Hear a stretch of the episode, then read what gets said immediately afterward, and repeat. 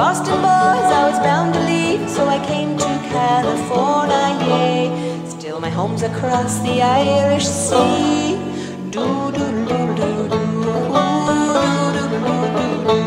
This is Lee Habib, and this is Our American Stories, and we tell stories about everything here on this show. And we love to tell stories about our own history. And always, our This Day in Histories and our historical segments are brought to us by the great folks at Hillsdale College. Relatively few women went with the initial stampedes to new mineral discoveries throughout the American frontiers, and of those, even less went on their own. Here's Roger McGrath to tell us the story of a mining woman who sought her fortunes in a man's world and became one of the greatest women of the Old West. Dr. McGrath is a professor in Southern California and the author of Gunfighters, Highwaymen, and Vigilantes Violence on the Frontier. Here's Roger.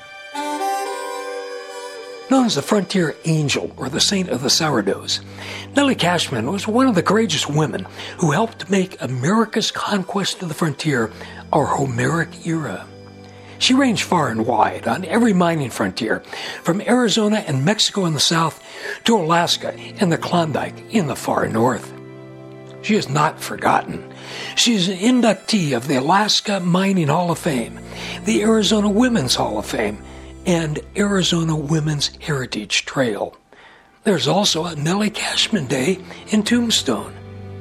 She was a character in the 1950s TV series The Life and Legend of Wyatt Earp and the U.S. Postal Service honored her with a stamp in 1994. Born in County Cork, Ireland in 1845, Nellie is only a teenager when she, her sister Frances, and her widowed mother leave Ireland and sail to Boston in 1860. When the Civil War erupts, a shortage of young men allows Nellie to find work as a bellhop in a hotel. Not many bellhops look like Nellie, a beautiful and finely featured young woman with waist length brunette hair, flawless fair skin, and sparkling, expressive eyes. Here's Jane Baker, author of the Nellie Cashman biography, Tough Nut Angel, the tale of a real life adventuress of the Old West. There's a legend that says that Nellie met General Ulysses S. Grant and had a conversation with him that ended in him suggesting that she go to the West because she would fit better there. With the end of the Civil War, the Cashmans decide it's California for them. They arrive in San Francisco after sailing on steamships and crossing through the jungles and mountains of Panama on burros. Frances, or Fanny as she's called, marries Irishman Tom Cunningham and starts a family. Nellie is off for mining strikes in Arizona, Nevada, and Idaho. In each new mining camp, she establishes a boarding house and a restaurant, builds it into a profitable enterprise, then sells out and moves on. Any miner down on his luck eats for free at Nellie's, and Nellie is always ready to grub stake a prospector. She also has a talent for the healing arts and nurses many an injured or ill miner back to health. Here's the story of the Old West, Marshall Trimble, otherwise known as the Will Rogers of Arizona. Nellie took great pride in the fact that she never turned away a hungry miner who had no money to pay for his meal or board. And when there was a need to raise money, whether it was for churches and schools or hospitals or a family of a miner killed in a mining accident, well, Nellie would head downtown for the saloons or the brothels with her hat turned upside down, and she always left with a hat full of money. The source of those donations never bothered her. She said one time, whether the money comes from an upstanding citizen or a member of an outlaw faction makes no difference to me, and the money doesn't know the difference either. In 1874, Nellie joins a party of 200 Nevada miners headed for the Cassiar Mountains in northern British Columbia, near the border of the Yukon.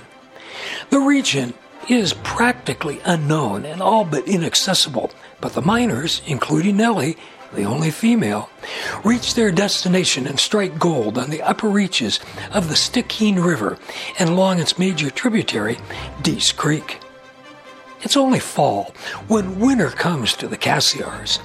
The miners are caught unprepared for the heavy snowfalls and severe cold.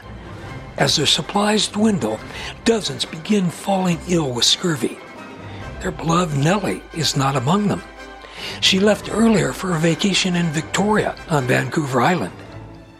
When word reaches Victoria, the miners are entrapped by snow and ice and suffering terribly. Nellie purchases 2,000 pounds of supplies, including plenty of lime juice, hires six men, and heads for Dease Creek. At Wrangell, Alaska, U.S. Customs officers try to dissuade her from what they term a mad trip. But Nellie pushes on. When the commander of Fort Wrangell hears that a woman is headed into the Cassiars, he dispatches a lieutenant with a squad of soldiers to rescue her. They don't catch up with Nellie until high up on the Stikine River. Nearly exhausted and suffering greatly from the cold, the soldiers find Nellie camped comfortably on the ice of this frozen Stikine. The lieutenant says she is cooking her evening meal by the heat of a wood fire and humming a lively air. The soldiers greatly accept her offer of hot coffee and food and return without her. The winter weather is so severe that people in coastal settlements think Nellie must have died. Here again is Jane Baker. There was a small avalanche, and Nellie's tent was buried 10 feet deep in the snow. Now, when I heard about this, I wondered how did she figure out how to get out of there? Well, if you spit, your spit will go down. So what she did was spit and climb the opposite directions, and she and she climbed out of the hole. She dug herself up out of it. After 77 days on the trail and digging herself out of a snowslide, Nellie reaches Dease Creek. Upon hearing of Nellie's trek, a newspaper called it an extraordinary feat by an indomitable female who possesses all the vivacity as well as the push and energy inherent to her race. With lime juice and good food, Nellie nurses every one of the 200 snowed in miners back to good health. She is called the Angel of the Cassiars. And when we come back, we'll continue with the story of Nellie Cashman here on Our American Stories.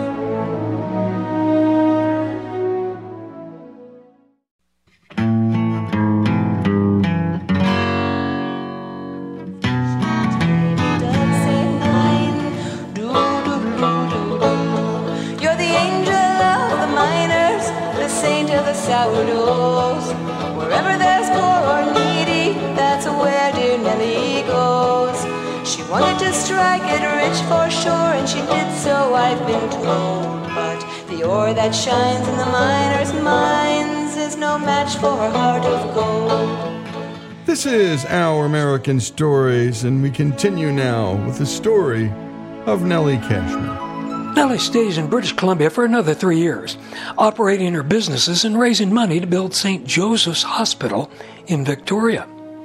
In 1878, Nellie returns to San Francisco to visit her mother and the Cunninghams. Fanny and her husband now have three boys and two girls who love their Aunt Nell and are fascinated by her many adventures.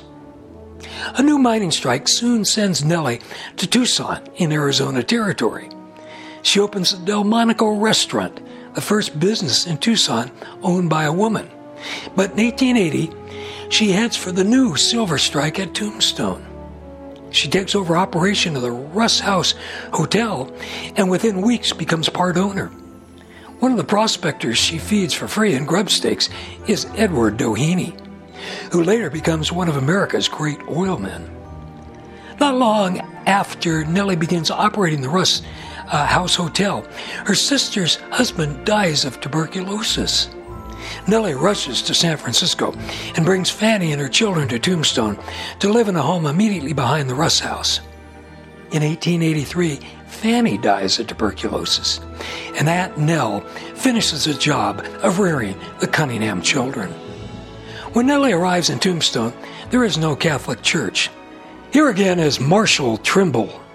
In 1880, there was an article in the Tombstone Epitaph that said, Nellie Cashman, the irrepressible, started out yesterday to raise funds for the building of a Catholic church. We don't know what success attended her first effort, but bet there's going to be a Catholic church in Tombstone before many more days if Nellie has to build it herself. She convinces the owners of the Crystal Palace Saloon, one of the owners is Wyatt Earp, to allow Sunday services to be held there until a church is built. Nellie leads the way in fundraising for what becomes the Sacred Heart Church. Nellie also helps build the first school in Tombstone and the first non military hospital in Arizona, St. Mary's in Tucson. She also establishes a fund for prospectors injured in mining accidents and serves as treasurer of Tombstone's chapter of the Land League of Ireland. Nellie becomes one of the most influential and respected figures in Tombstone. Here again is Jane Baker. During the time she was raising those kids in Tombstone, the gunfight at the OK Corral happened, and Nellie knew all of those players Doc Holliday, Wyatt Earp, all his brothers. She knew the mayor of Tombstone named John Clum, who thought she was absolutely wonderful and wrote uh, glowing reports of her.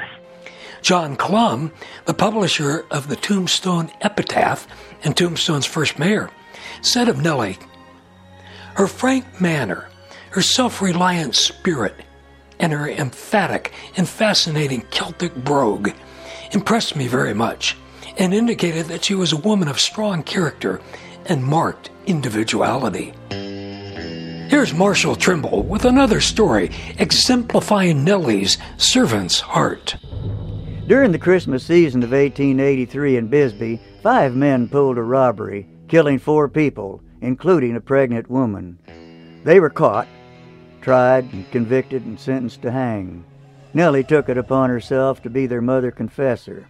And just before the hanging, an entrepreneur had built a grandstand outside the high walls of the Tombstone Courthouse and was selling tickets to watch the hanging. The outlaws pleaded with Nellie not to let their hanging become a public spectacle. So, the night before the event, Nellie and some friends arrived, late, late in the evening, with tools in hand, and they tore it down. After the five men were hanged, the authorities had planned to donate their bodies to medical science. But the condemned men protested to Nellie, so she saw to it that they were given a proper burial and hired a guard to protect their graves for several days. One day, a dying Mexican stumbles in a Tombstone and collapses at the entrance to the Russ house. Nellie has him carried inside and put on a bed. Before he dies, he mutters to her, Moulay, go to Moulay. Gold nuggets are found in his pockets. Nellie and some 20 tombstone miners are soon exploring the desert inland from Moulay in Baja, California. The party runs out of water, and several of the men are on the verge of death from dehydration. The Phoenix Herald newspaper reports that Nellie and two others have died of thirst. Actually, Nellie is in better shape than any of the men. She volunteers to go off on her own, assuring her fellow prospectors a good angel will guide her to water. She crosses miles of scorching desert and miraculously comes upon an isolated mission. Not pausing to rest, she organizes a rescue party and helps drive burros loaded with goatskin sacks of water back to the miners. She arrives just in the nick of time. In 1895, at the age of 50, Nellie is still going strong when she arrives in Tucson. A newspaper reports Yesterday, Tucson was visited by one of the most extraordinary women in America, Nellie Cashman, whose name and face have been familiar to every important mining camp or district on the coast for more than 20 years. She rode into the town from Casa Grande on horseback, a jaunt that would nearly have prostrated the average man with fatigue. She showed no sign of weariness and went about town in that calm, businesslike manner that belongs particularly to her. When news of the great strike in the Klondike reaches the States, Nellie is off for the far north immediately. She arrives in Dyea, Alaska during March 1898 and becomes one of the first women to take the steep Chilkoot Pass Trail.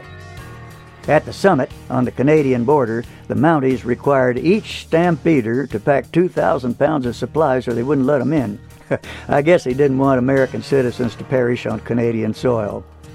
Well, 54 year old Nellie had to make several trips up the snowpack trail, but she was able to pass inspection. And then, while waiting for the ice to thaw, she built a raft and then floated 500 miles down the Yukon River to reach Dawson, braving a series of fierce rapids along the way.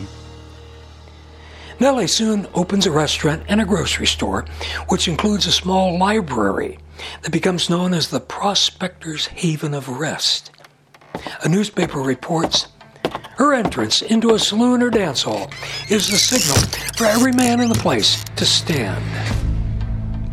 Nellie has always done well, but she really strikes it rich in the Klondike. Her claim on Bonanza Creek pays her more than $100,000 equivalent to 3 million in today's money. Nellie continues living and prospecting in the Yukon and Alaska for another 25 years. She becomes an expert musher, more than once driving teams of dogs through the snow for hundreds of miles. Here's Marshall.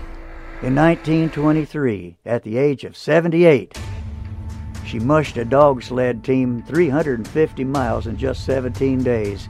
Newspapers all over Alaska carried the story of that intrepid lady named Nellie Cashman. During the fall of 1924, her fabled health finally begins to fail. She dies at age 79 in January 1925 in St. Joseph's Hospital, which she had helped build nearly 50 years earlier. Nellie was single all her life. She had several proposals. She was a very pretty woman but she never married.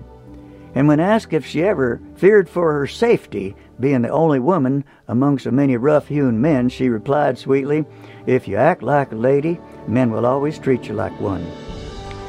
Shortly before she dies, a reporter asks her if she ever feared for her virtue while living in all male mining camps or prospecting on wild frontiers. She replies, Bless your soul, no. I never have had a word said to me out of the way. The boys would sure see to it that anyone who ever offered to insult me could never be able to repeat the offense.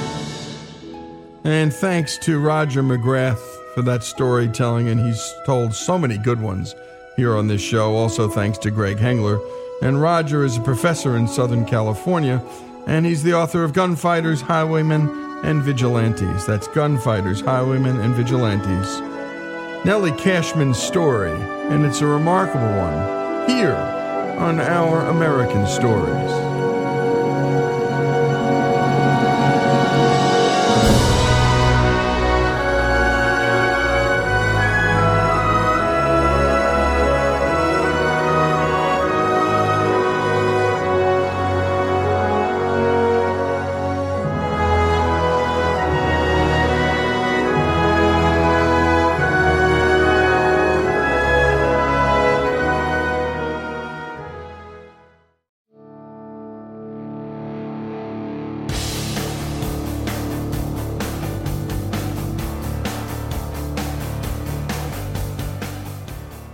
Continue here with our American stories, and today our own Alex Cortez brings us the voice and story of Trudy Cathy White, the author of the book Climb Every Mountain. Here's Trudy with some stories.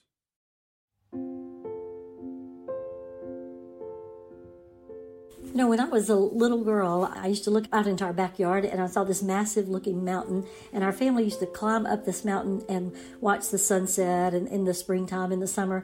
And so I've just always kind of been fascinated with mountains. For me, mountains have been a symbol of of God. It's just when I'm in the mountains, I feel so close to the Lord. When I look at the mountains, I recognize the fact that they're so unchanging. They're always there. They were created by God. They're just a reflection of who God is in terms of his character, his faithfulness, and his love. You can just count on him. In a changing world, he's the one thing that never changes. But at the same time, I look at these mountains and they remind me they're kind of a symbol of life's challenges, that life is hard and it's difficult. And when we're going through difficult times in our life, we feel like we're just trying to put one foot in front of the other. And it seems like, you know, the, the more we climb, the harder it seems to get. And so I was in a really dark season of my life, and I was kind of thinking in my mind, boy, does anybody else have to deal with life like this? Am I the only one? And then, of course, I realized, well, of course, I'm not the only one. Everybody has problems and challenges and, and difficulties. And I thought, you know, I think I'll, I'll just want to write about personal stories of challenges that I've had and how I have found God to be faithful in every one of those. And one of Trudy Cathy White's very first mountains was who she was. Going off to camp as a little girl, my parents took me to overnight camp, and I went to a girls' camp. My brothers went to a boys' camp. And I loved being at the camp, one, because there were mountains, but two, because I could kind of be who I was. Everywhere I went, I was introduced as, you know, this is Trudy, the daughter of Jeanette and Truett Cathy, the founder of Chick fil A, or, you know, I was introduced as this is the sister of Dan and Bubba Cathy, my two brothers. But at camp, I was just Trudy, and it was good to be in an environment like that where I could kind of just be myself. When I got older, I served as the director for another camp for about 13 years, and when the campers were coming in for their first day at camp, parents were bringing them in parents would come up to me to introduce their children to me and they would say, uh, You know who this is? This is Trudy. She's going to be your camp director. And then the next thing they would say is, They said, But do you know who she really is? And then they would say, She's the daughter of the man who invented that Chick fil A that you like to eat. And that, that was just, you know, over and over and over. And when people would say that comment, Do you know who she really is? I, I would think in my mind, you know, I understand what they're saying, but that's not really who I am. So in my old self, I you know, is to think about if I only look at what I do and who I am, it's not a very good way to kind of really understand my identity. In terms of what I do, I, I do a lot. I'm a speaker, I'm an author, I'm a representative with Chick fil A family. And in terms of, you know, who I am, my goodness, uh, that's a loaded question. I'm a grandmother, I'm a wife, I'm a sister, I'm a daughter, I'm, I'm, I'm a lot of things, but that doesn't define me. And when I stay right there with those questions and those type of answers, what it does for me is it causes me to play this comparison game. So I start looking at other people and I say, well, I can do this, but look at what they can do.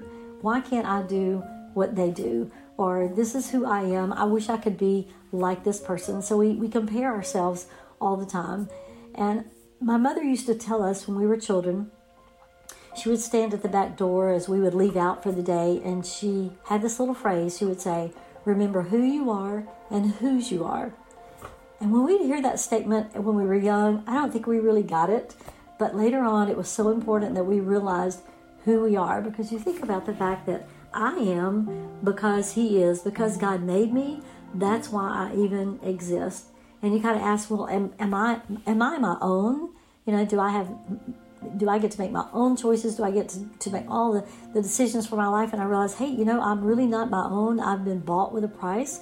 Jesus Christ, who died on the cross for me. So the Bible says that He paid the penalty for my sin. And actually, who I am is all wrapped up in who God is and what He's doing through my life. So it gives you a whole new perspective on life and you don't have to compare yourself to other people. You just try to walk the walk that God has given you and understand how you're wired and how God has gifted you and recognize the fact that the value that comes in your life because of that.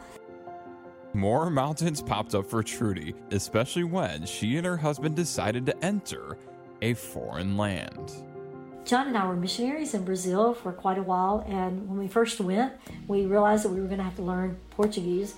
And Portuguese is a difficult language, and it's hard enough, particularly if you're an adult, very, very difficult.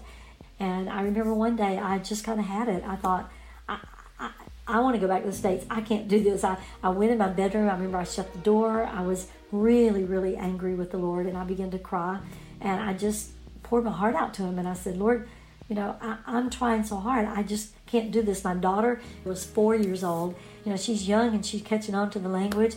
And she got to the point where she could understand and, and speak things better than I could. So I depended on her a lot. I took her with me. If you can imagine a four year old, long blonde hair, blue eyes, and here's this mother so dependent on her little girl to help her with the language. But one day we were shopping together and I couldn't think of the word that I needed to use. So I asked her how to say the word, and she told me a word, and I said it to the uh, Brazilian lady there, and the lady acted like she didn't understand me. So I asked my daughter Joy, I said, Tell me that word one more time and let me say it to the lady. And she gave me a word, I said it. But the third time I looked around and my daughter was laughing because she just made up a word. It wasn't Portuguese at all. And I realized what she was doing. She thought, you know, this will be a fun game to play with my mom. She doesn't know the language very well and she'll repeat anything that I tell her. So so she made up a word and it was not funny at the moment. In fact, I was totally embarrassed. I, I thought she was being extremely disrespectful. And I put her in the car, I got in the car, and, and we left.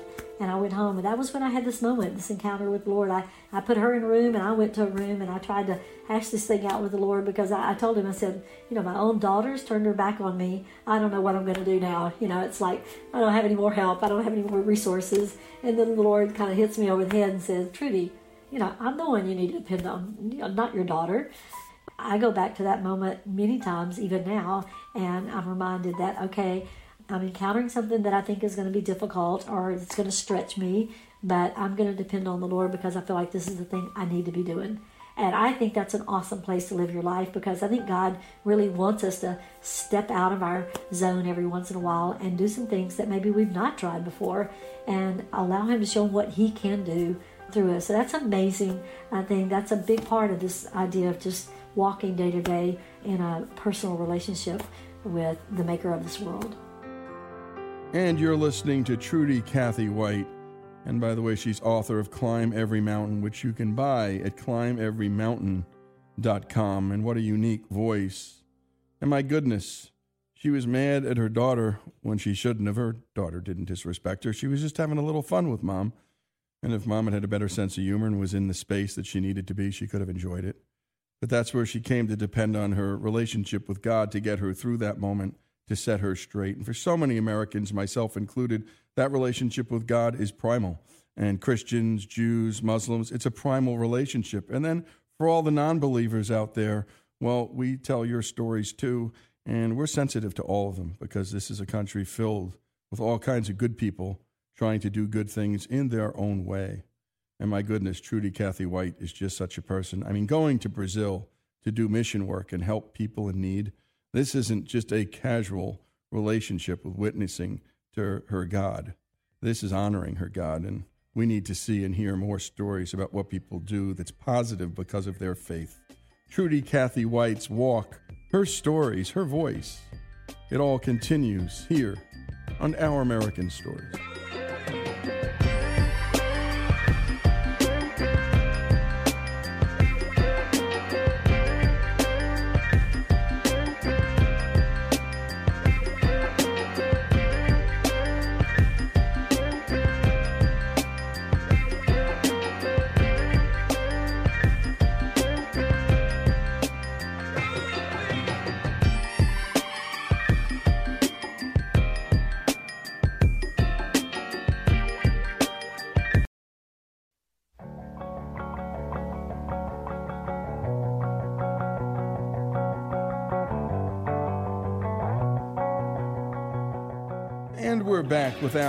American Stories and Trudy Cathy White, who's sharing some honest and vulnerable stories from her book, Climb Every Mountain. You know, health is something that we all really appreciate and value and are blessed when we've got good health. But, you know, John was feeling super great, went to the doctor and got diagnosed with cancer. And it was a hard blow um, when, when John got that news, we realized that his dad's health was failing. In fact, just a few weeks later, his dad passed away, and John was facing surgery for his cancer, and and it was a really hard time. And then after the surgery, John thought, well, that's it, I'm, I'm cured, and it won't happen again. But sure enough, you know, two years later, he was diagnosed with cancer again. He had to go through radiation treatment, and that was when things seemed like, you know, really gloomy for us. It was like, okay, this is probably going to be it. Will John be around very long? And it wasn't a good time at all for us. You know, every day John was going for radiation treatment, and I would ride with him in the car, and we had a little book that we read together, riding together to the hospital each time. And then when we would go in, sitting in the waiting room there, you know, you begin to see the same people over and over. You've got to go every day. We were there Monday through Friday for six solid weeks, and and to begin to see some of the same faces. And I, I kept a little book with me that just was my journal that I would write in from time to time. And occasionally, when I would sit there while John was back getting the radiation treatment, I would just kind of look around the room and see people that were there, and I began to try to use that time rather than feeling sorry for myself and thinking I wish I was somewhere else and not here.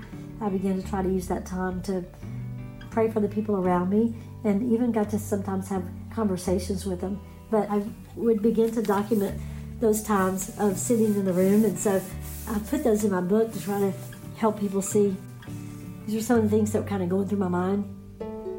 On day four, I wrote down, you know, emotions seem heavy, mostly because of the unknown. I'm thankful to cast all my cares on the Lord because I'm confident that He cares for me. And my prayer was, You are my God. Earnestly I seek you. I thirst for you. My whole being longs for you.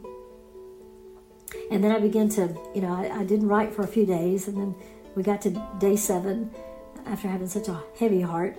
On day seven, we were there, I wrote, beginning to recognize the same people coming in for their treatments. I'm finding myself drawn to pray for those who are here. Some are all alone.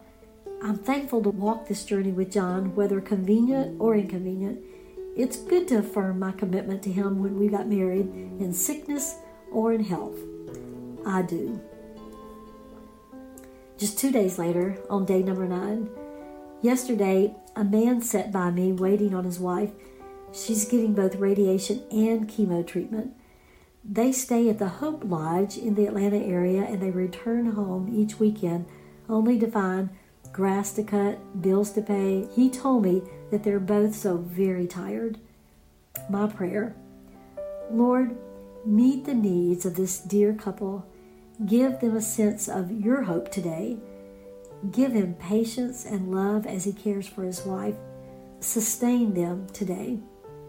So, what you see happening in my journaling is that, you know, this particular day nine, I'm already beginning to kind of shift my focus to other people uh, which is so healthy for us to try to do when we're going through hard times to look at what are the needs of other people. I may be needy right now, but boy, there are other people around me that are needy as well.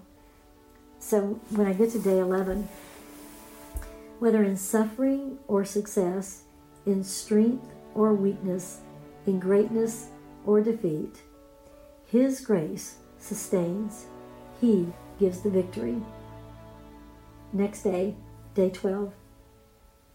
Finding today to be hard, not for John, but for me. Getting up, getting dressed, going downtown over and over eventually seems tiring. Prayer. Please let me be John's number one supporter. Let me keep my eyes fixed on you. Give us laughter in the journey, joy along the way, increased faith in you for whatever the future holds. Day 38, which is down the road a bit. The end. It's now in sight. The days have really been long, but thank you, God. You have used our children and our friends to offer so much support through prayers, texts, cards, calls, words of encouragement, and promises from your word. Today, I cling to Deuteronomy 31 8. The Lord Himself goes before you and will be with you. He will never leave you nor forsake you. Do not be afraid. Do not be discouraged. I will not leave you nor forsake you.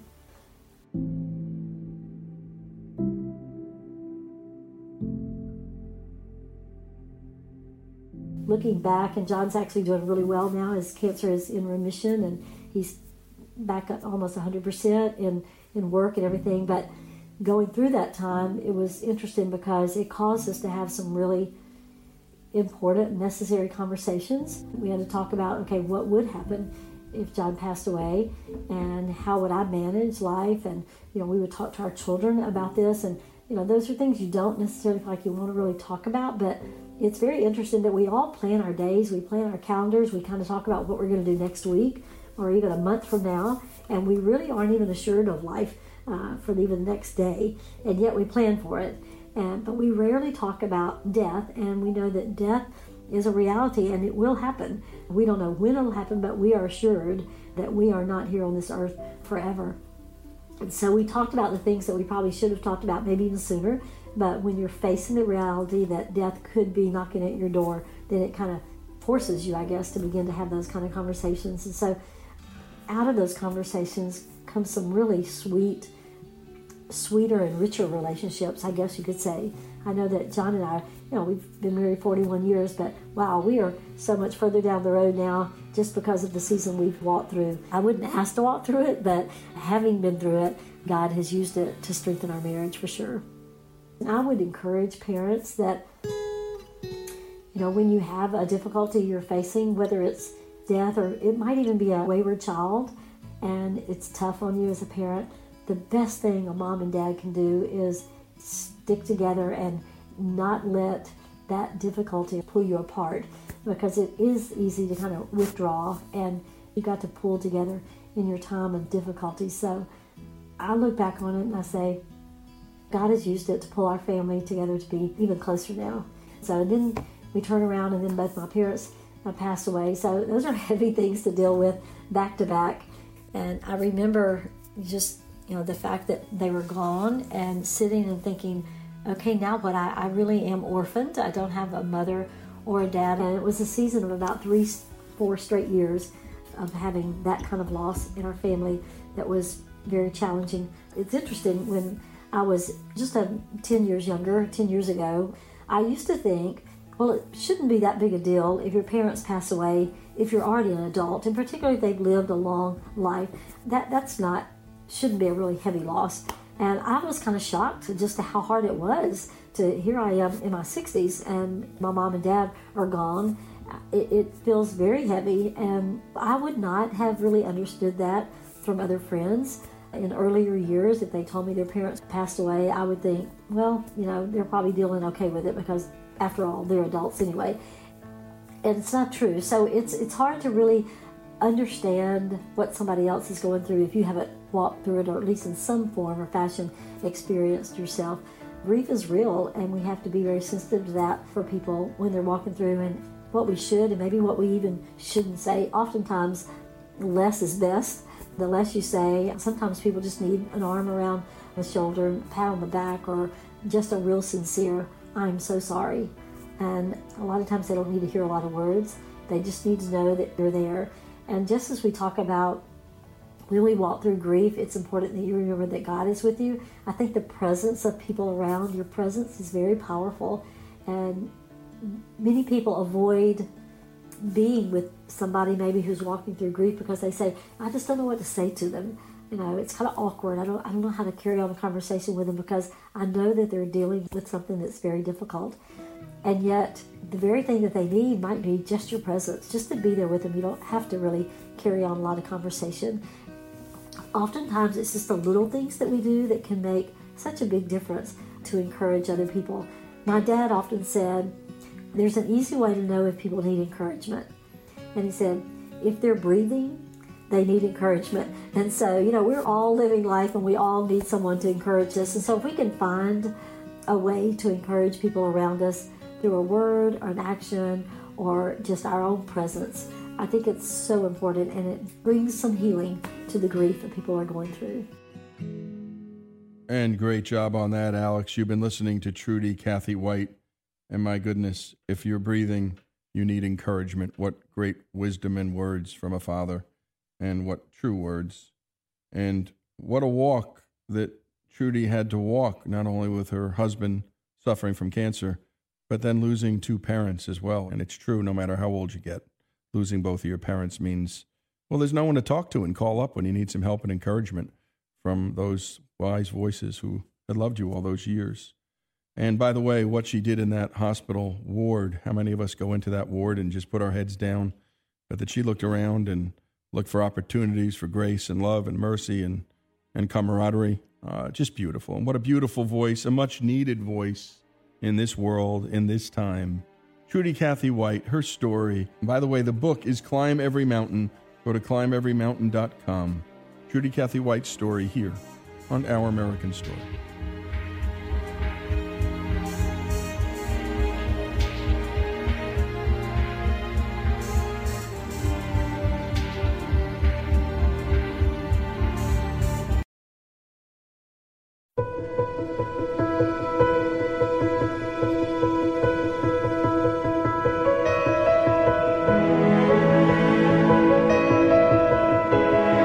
This is Lee Habib, and this is Our American Stories. And we tell stories about everything here on this show, from the arts to sports, and from business to history, and everything in between, including your stories. Send them to OurAmericanNetwork.org.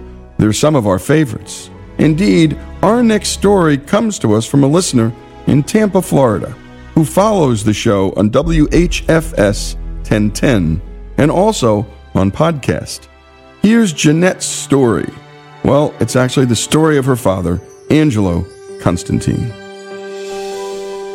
Oh, how we silently groaned when our dad got started on his war stories.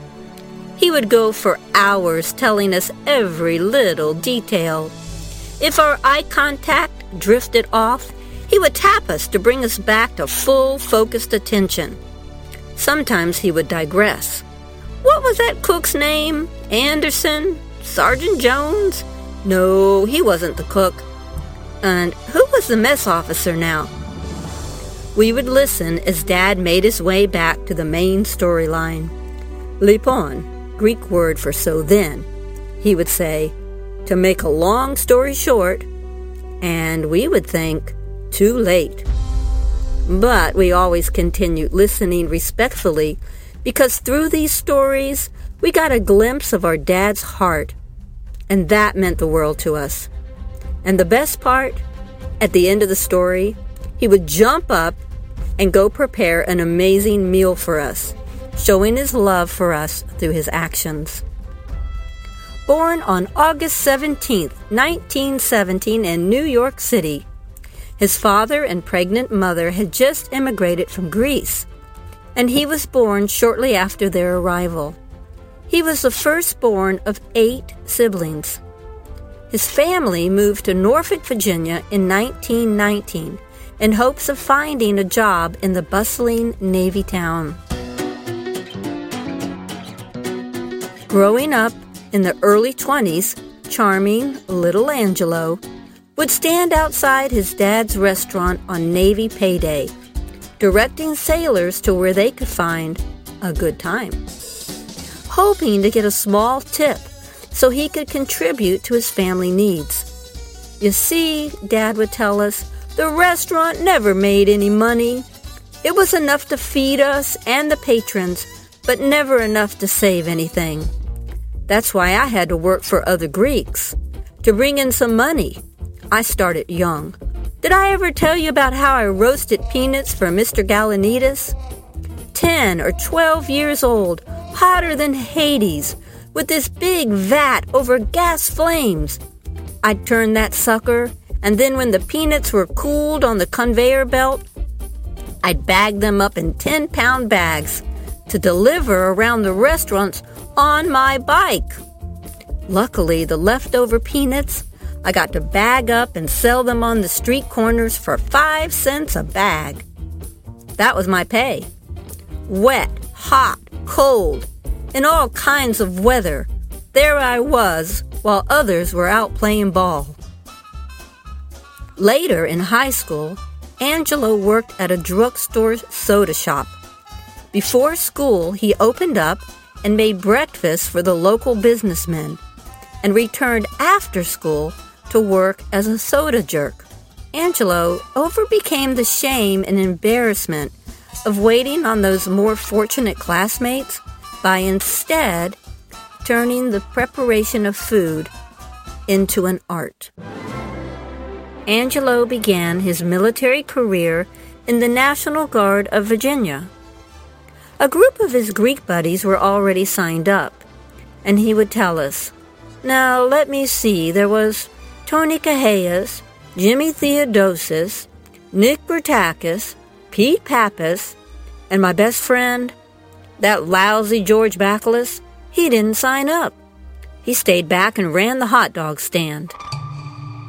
Angelo wanted to serve his country and bring in some extra money to support his family.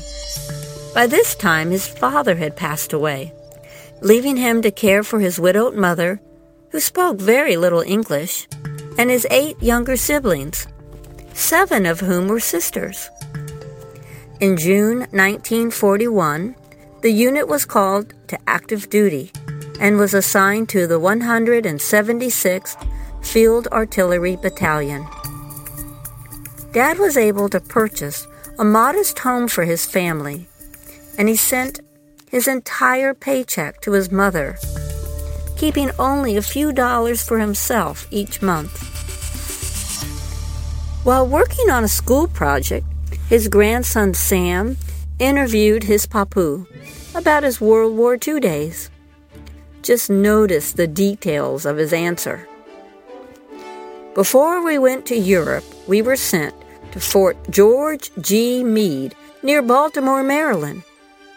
Fort Meade was a big army camp under construction. We had plain wooden barracks, two floors, and special rooms for the senior members. The higher rank you were, the more plush your room was. Now, it, it may have been those plush rooms that inspired Dad to apply to officer candidate school. Getting accepted was a huge turning point in his life. On November 26, 1942, our dad would proudly tell us Angelo Constantine proudly received his commission as a second lieutenant in the United States Army. For the first time in his life, he was now giving orders, and his confidence soared. And you're listening to the story of Angelo Constantine. And my goodness, to be born in 1917 means you're being born and living straight through the heart of the Great Depression. So, what he knew as a young man, and what so beautifully is captured here by his daughter Jeanette, is this guy knew nothing but work and hard times. And finally, through the military, gets to serve, gets to become a commissioned officer, and finally, for the first time in his life, as she said, he's giving orders. He's not taking them. And my goodness, as we think about today's times and how, quote, hard they are, you just got to laugh because what this guy lived through, what the greatest generation lived through, was the Great Depression and World War II. Pretty tough. And listen to the ebullience in the voice and the and the positive nature of this story. And we're going to hear more of this remarkable listener's story, Jeanette's story of her father, Angelo Constantine. Their stories, both of them, here on Our American Stories.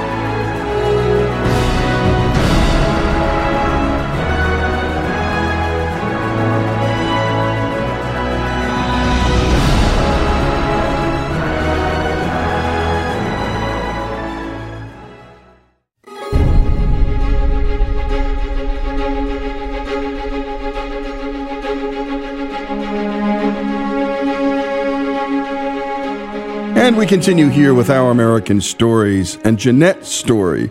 She's sharing the story of her father, Angelo Constantine. And again, Jeanette's from Tampa, Florida, and she listens to our show on WHFS 1010. Let's continue with this remarkable story. Dad is now about to enter, well, the greatest war, not just of the 20th century, but of all time the war to save civilization from the Nazi menace. In a letter to his future bride, he writes of his first assignment as an officer. As to what I'm doing and where I'm stationed, I couldn't ask for better. I'm at Fort Bragg, North Carolina. I've been assigned to a colored regiment of heavy artillery, and everything is working out swell. I'm gradually getting used to being a second lieutenant, although down deep inside of me, I'm still the same old fella you used to know. Imagine being a brand new officer as a Greek American immigrant whose life up to that point had shared many of the same experiences as his all black enlisted troops. Although he rarely spoke of it, as a Greek, he also had experienced discrimination. On Christmas Eve 1942, Angelo volunteered to stay on base and pull duty so that others could go home for Christmas. In his letter, he writes, That's one thing this man's army has taught me, and that is to think of the others in my shoes. We have all tried to make the men under us feel at home, even if it did inconvenience us. You know, like most kids growing up, we didn't realize these qualities in our dad. We saw him more as our own personal private drill sergeant. However, in hindsight, he taught us through his example, and for that we are now ever so thankful. During this time, Dad signed up for many different training opportunities. He went to the Chemical Warfare School, the Bakers and Cooks course, and flight school. Here are three of his stories that are family treasures. The Night on the Town. After passing a tough inspection at the Chemical Warfare School, the soldiers got leave, and Angelo went with a couple of his buddies out on the town. He was pulled with four other GIs to be part of the floor show that evening. They gave the audience a good laugh by doing a chorus line kick to some great swing music. But just as the others were leaving the stage, the female held Angelo back and asked him to dance with her. Dad would say, Honestly, I bet my face burned red, but I didn't get cold feet. I could see my friends at the table laughing their heads off. And well, I decided to do the best I could and be a good sport about it. And just as soon as I heard the orchestra snap into a really hot, rug cutting tune, you should have seen me go to town. Honestly, I couldn't help myself. My feet just danced, and lo and behold, you should have seen the surprise on that girl's face when I started dancing like that. And wham! More, the audience went wild. It was an awful noise they made. Gosh, I never enjoyed myself so much in ages. Honestly, the way she looked at me when I started spinning, as in proper jitterbugging, and all the time she probably thought that I would two step and she would just have fun making me look foolish. For us kids, Hearing about this and seeing a different side of our hard-working dad was a really special story. The mess hall story. He told us, after the baker's cook's course, they liked me, and so they kept me on at the school as an officer in charge. We would take food out to the soldiers while they were training out in the field good food like beef stew, baked beans, ham, fresh green beans. You know, there were these poor folks from North Carolina standing nearby, watching the soldiers as they ate. When everyone was done and the cooks were cleaning up, they put the leftovers in the trash. The poor folks started picking through the trash to get food out. I heard my troops laughing. When I caught wind of why, I was fit to be tied. I called for the staff sergeant and demanded an explanation. And then the staff sergeant tried to challenge me. And I said, From now on, you're ordered to offer all the leftovers to those people. Dad told of his sorrow as he watched them go through the trash, picking out the baked beans. He never forgot the value of compassion for human suffering, and that we all could one day be that hungry person digging through the garbage. Flight School. The story of Dad's disappointment in not getting his flight wings was first told to his 16 year old grandson Sam. We were all shocked. We never knew Dad had gone to flight school. We discovered that Dad's fear of heights did not sit well with his flight instructor's mission. He told Sam, On my first solo mission, I hit the ground and bounced 20 feet in the air. They gave you a chance to explain yourself, and I flunked that too. So I flunked the course. Hearing the disappointments in Dad's voice from failing the course saddened us, yet it helped us to understand his life choices a little bit better. It was also a great example for his two grandsons and his son in law as they faced their own trials while serving in the Army. In January 1944, Angelo was shipped out to England, and after D Day, he was assigned the officer in charge of the convoy trucks, which carried the big guns. In the middle of the night, he walked alone in all kinds of weather down unknown roads using only a map and a compass to search for the intersections going from checkpoint to checkpoint with orders in hand to give them any changes in the route that the trucks would take the next day. The Army could not use radios for fear of the German interception. What tenacity that must have taken for our father to travel down those frozen dark roads, wondering if any minute a German soldier would be there waiting. Yet knowing that this small mission, a message to the checkpoints, could change the course of a battle if not delivered. And remember George Backless, Angelo's Greek buddy who could not enlist?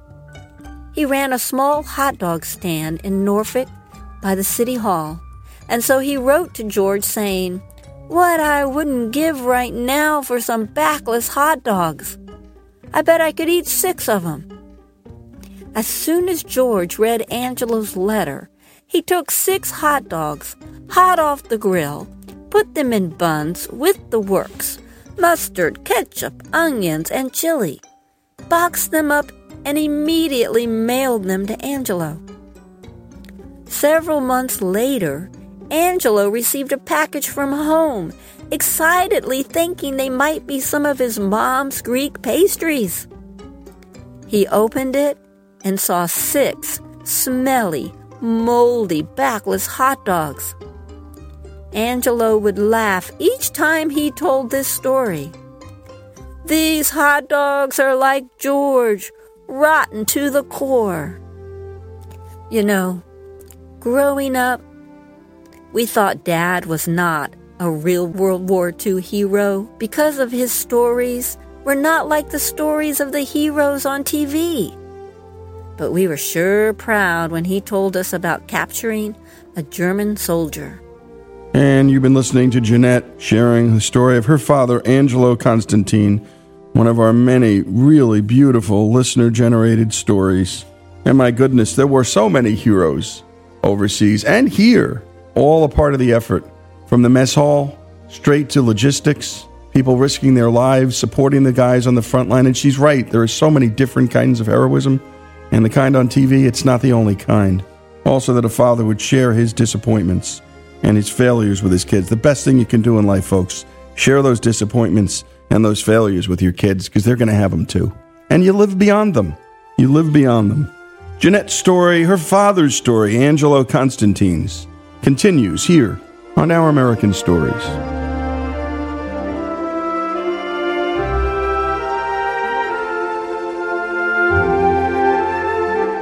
Get more at ouramericannetwork.org and sign up for our weekly newsletter.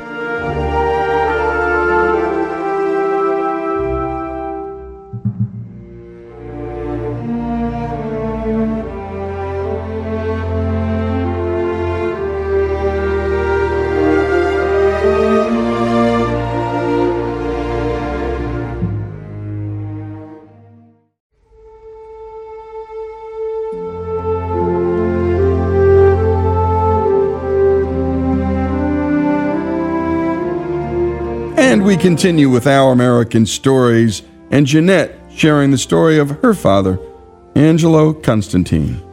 Let's continue. Growing up, we thought Dad was not a real World War II hero because of his stories were not like the stories of the heroes on TV. But we were sure proud when he told us about capturing a German soldier.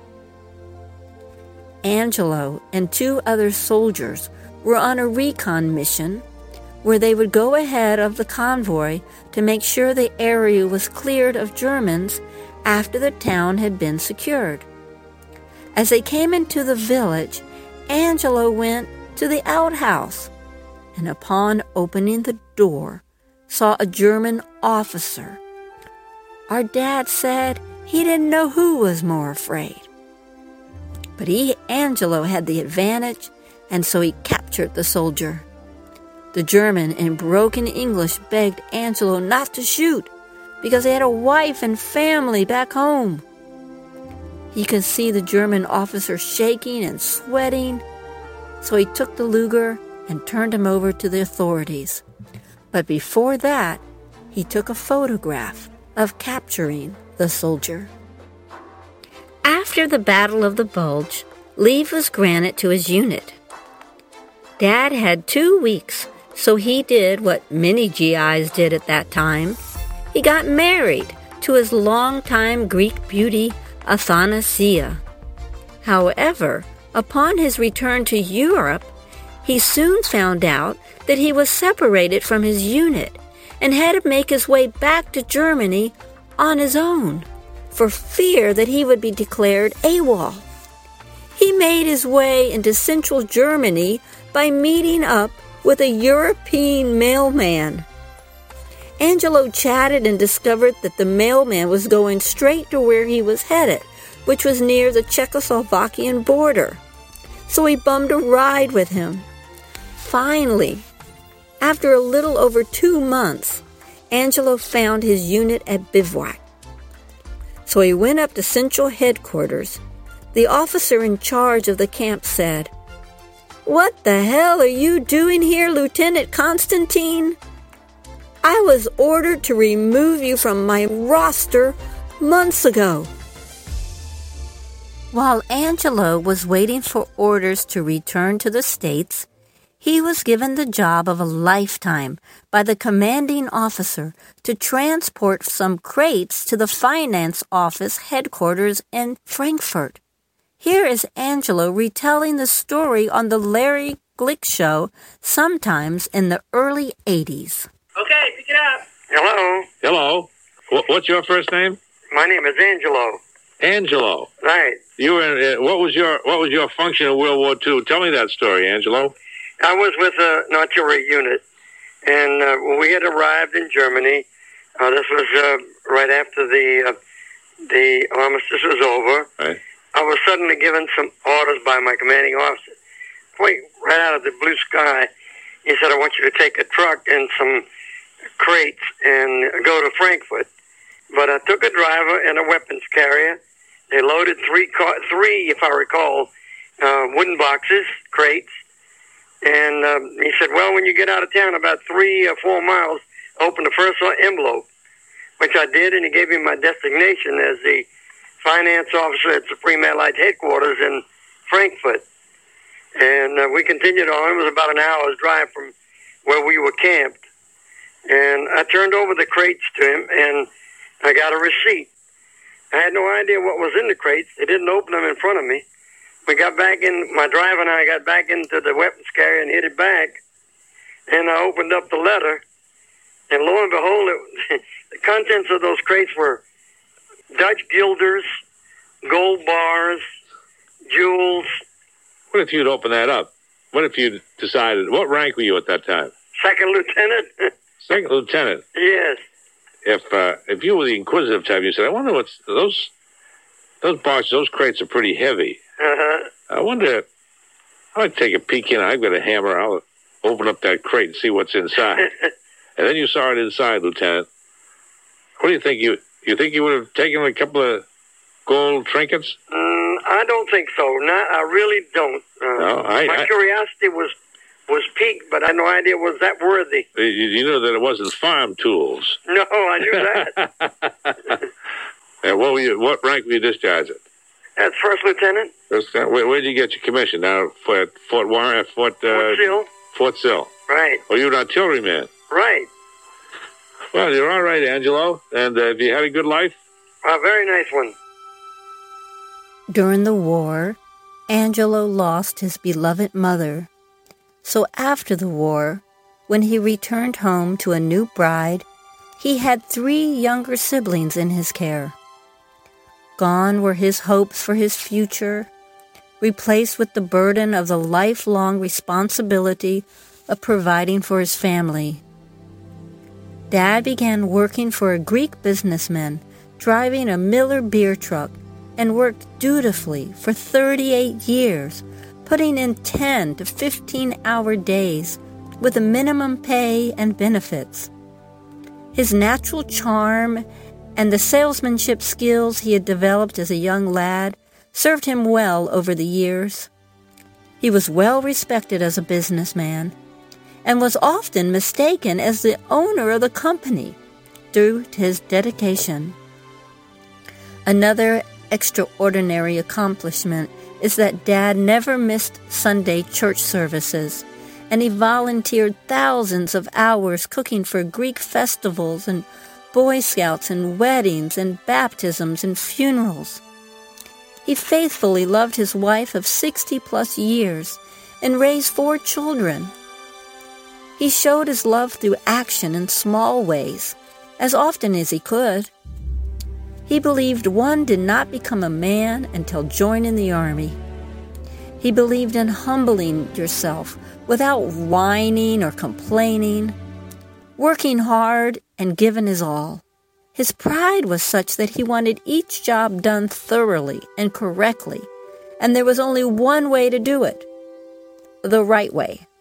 He was this way not because of ego, but because he always wanted to give his best effort. Mostly, Dad's stories reflected how he lived his life by placing the needs of others before his own. He wanted us to learn this through his stories. So often in today's society, we fail to honor someone like Angelo. A first generation immigrant who asked nothing from his country, from family, or from friends, and he gave everything he could. Yes, one might say he was just an ordinary World War II soldier. But those who knew him would describe him as a remarkable man and father. And what a beautiful story. And thank you so much to Jeanette honoring your father this way. How many of us can tell a story in this detail, with this detail, about our own parents? And maybe this should inspire all of us to be able to do the same. There's just so much here. Um, never missed a Sunday at church.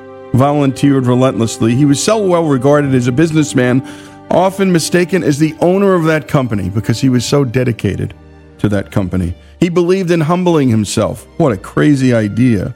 And not complaining. And by the way, there was only one way to do things, according to Angelo, and that was the right way. And by the way, we know those people in our lives, and they're a pain in the butt, right? But they're not really. Because he's not doing it because he's an egomaniac. That's not why he wanted things done the right way, but because you're supposed to. And because hard work, well, God wants us to work hard. And if you don't believe in God, well, my goodness, you should still believe in the efficacy of hard work. Because, my goodness, what's the alternative? What is the alternative? What a beautiful story. Again, a beautiful listener story. Jeanette from WHFS 1010 in Tampa, Florida. Her father's story, Angelo Constantine's, here on Our American Stories.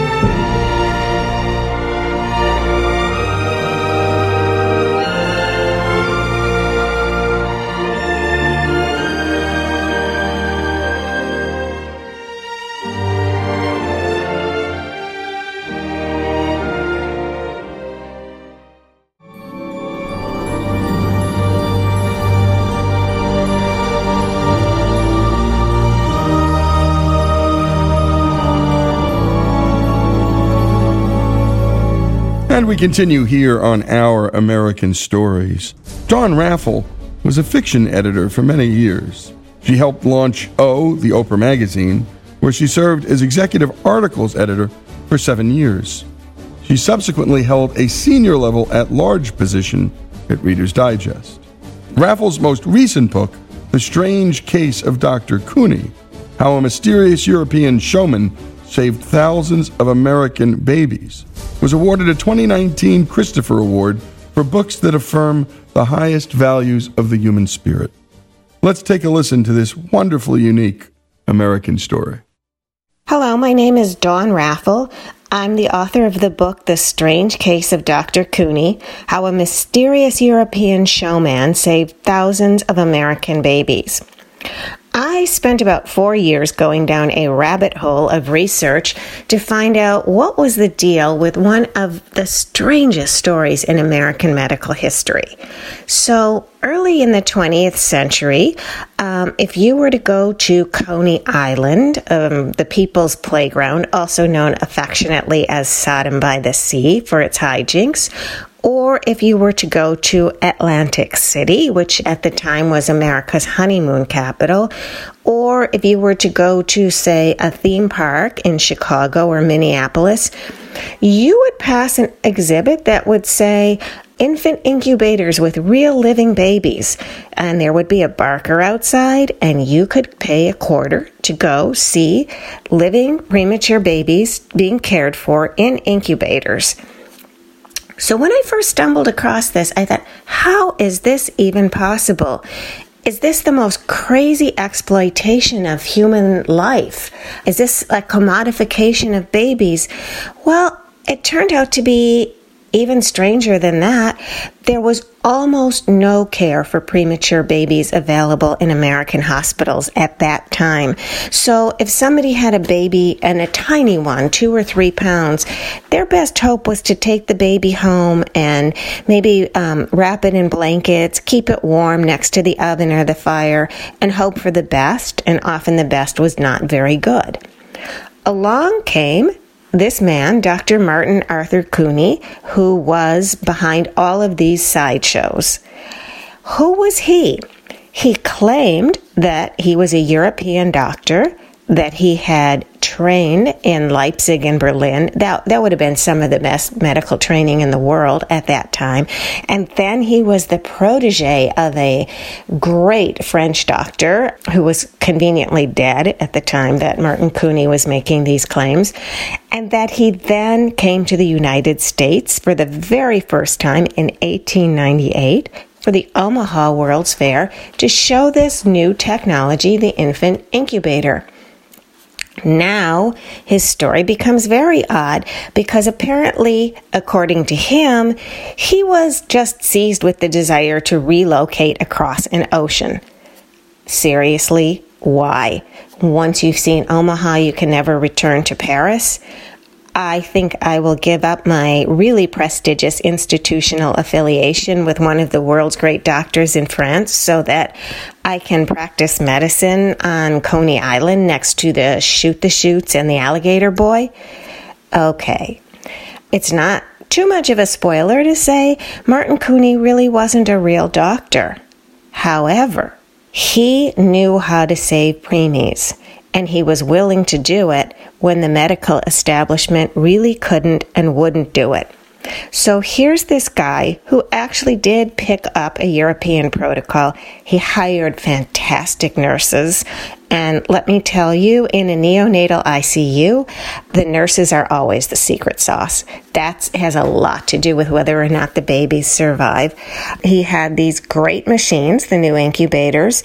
He also offered the most meticulous care very low nurse to patient ratio, insistent on feeding these babies breast milk only. If the mother couldn't provide it, he hired wet nurses. The premises were immaculate. He was a big believer in really loving these babies. Love them, hug them, show them real human care. This was very much at odds with anything that was available in the hospitals for a long time. At the time, the hospitals really didn't have the resources to have enough equipment. They didn't have enough nurses. They didn't have enough space. Hospitals were sometimes not all that clean they couldn't afford to hire wet nurses. They would feed the babies formula that was not as successful. So here is this Dr. Couney, fake doctor, saving children over the years by the thousands, desperately trying to persuade the medical establishment. And yes, admittedly, because this guy was charging admission to the public, he was becoming very wealthy himself. I don't really think he saw a conflict between doing good and his own personal self interest. There were people who faulted him for that. But he continued, and you would think the medical establishment would catch on and say, hey, you know, here's this guy, he's getting real results. He's saving 85% of these children who should be considered pretty much doomed. However, there were a few things going on, one of which, unfortunately, was the American eugenics movement, which was really about taking the new science of genetics and using it to try to manipulate the human gene stock. It ended up in absolutely horrific abuses, uh, including the involuntary sterilization of tens of thousands of Americans and the decision to sometimes deliberately withhold care from infants who had severe disabilities. Um, and it didn't directly target premature babies, but it did cast a shadow over their prospects. There was really a sense of, you know, why do we need to care for these weaklings, these feeble babies? We have more than enough hungry mouths to feed. The mother will have another child, and so on. So the resources were just lacking. Over time, Martin Couney had one great friend in Chicago, Dr. Julius Hess, and Julius Hess was really everything Martin Couney wasn't. He was a real doctor. He did have real credentials. He was very highly respected. And he began listening to Dr. Couney, learning from him, taking his practices into the hospital setting, and desperately, desperately struggling for funding, struggling to get people to listen to him. He published the first book on taking care of preemies in this country in 1922, in which he dedicated his book to Dr. Couney.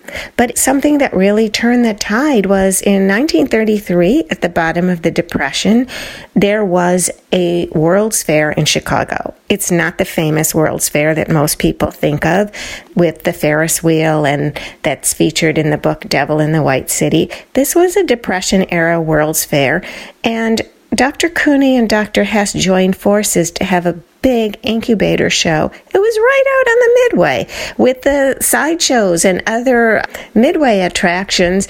Meanwhile, in the Hall of Science, you had a eugenics exhibit, but the actual work of saving lives was happening on the Midway, and there was so much publicity for this particular show that it did begin to turn the tide. Chicago became the first city with a really unified public health policy in order to take care of preemies it would eventually become the model for the rest of the country.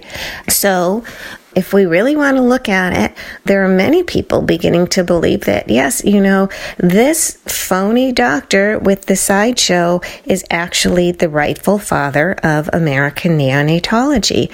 He saved thousands and thousands of people. Some of them are still alive. I've talked to a bunch of them.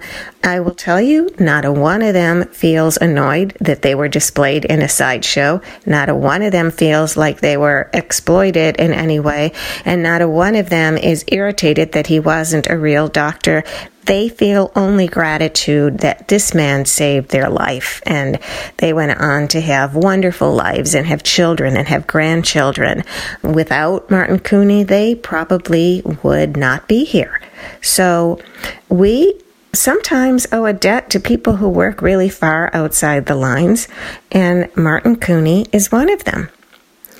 Another really interesting thing about Dr. Couney is that when hospitals began introducing incubators, and it, it really became very widespread after World War II when American healthcare in general just got better and better, that first generation of preemies treated in hospitals with incubators, a great many of them very sadly went blind and they couldn't understand what was going on.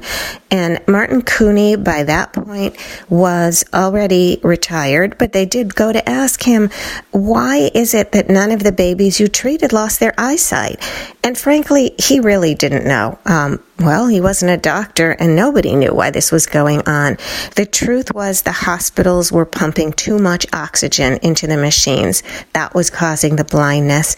And Martin Couney, although he pumped oxygen into the machines, it was never as much. And hey, he was a showman. So he would actually take the babies out of the machines and show them off. And because of that, because of that, their eyesight was preserved. So, again, just a little piece of lost medical history, and I hope you enjoy this story. Thank you. And that was Dawn Raffel, and thanks, Dawn, for that really interesting story. And so much work is done outside the boundaries of whatever the establishment thinks in almost any field. And lives were saved. It was interesting that she got to talk to and meet some of these preemies who became, well, parents themselves. And not one of them was upset or were felt exploited, and not one of them cared that he wasn't a real doctor, because, well, he saved their lives. The strange story of Dr. Couney here on Our American Stories.